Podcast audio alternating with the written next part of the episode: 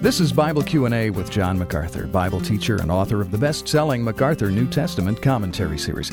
Well, John, when people think of heaven, lots of scenes and images probably come to mind, and maybe one of the most popular is from Revelation 21, the streets of gold. Do you think we'll really be walking down streets of pure gold?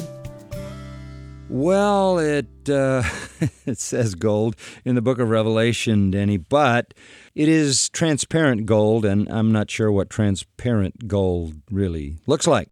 We understand that the description of the New Jerusalem, there are even dimensions given in the book of Revelation which show us that it's a cube. It is a massive, massive cube, and it has layers of transparent streets of gold.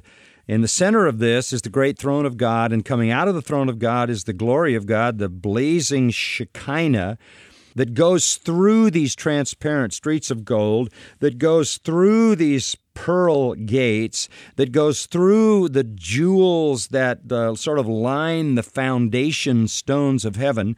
And all of that light coming out of this bejeweled New Jerusalem is blasted across the eternal skies. It is just a staggering thought.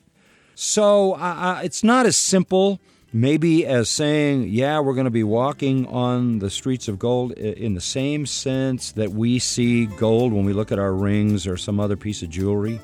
The idea of gold will be present. Maybe it'll be that color, this magnificent transparency. It'll be something priceless and beautiful and valuable like gold.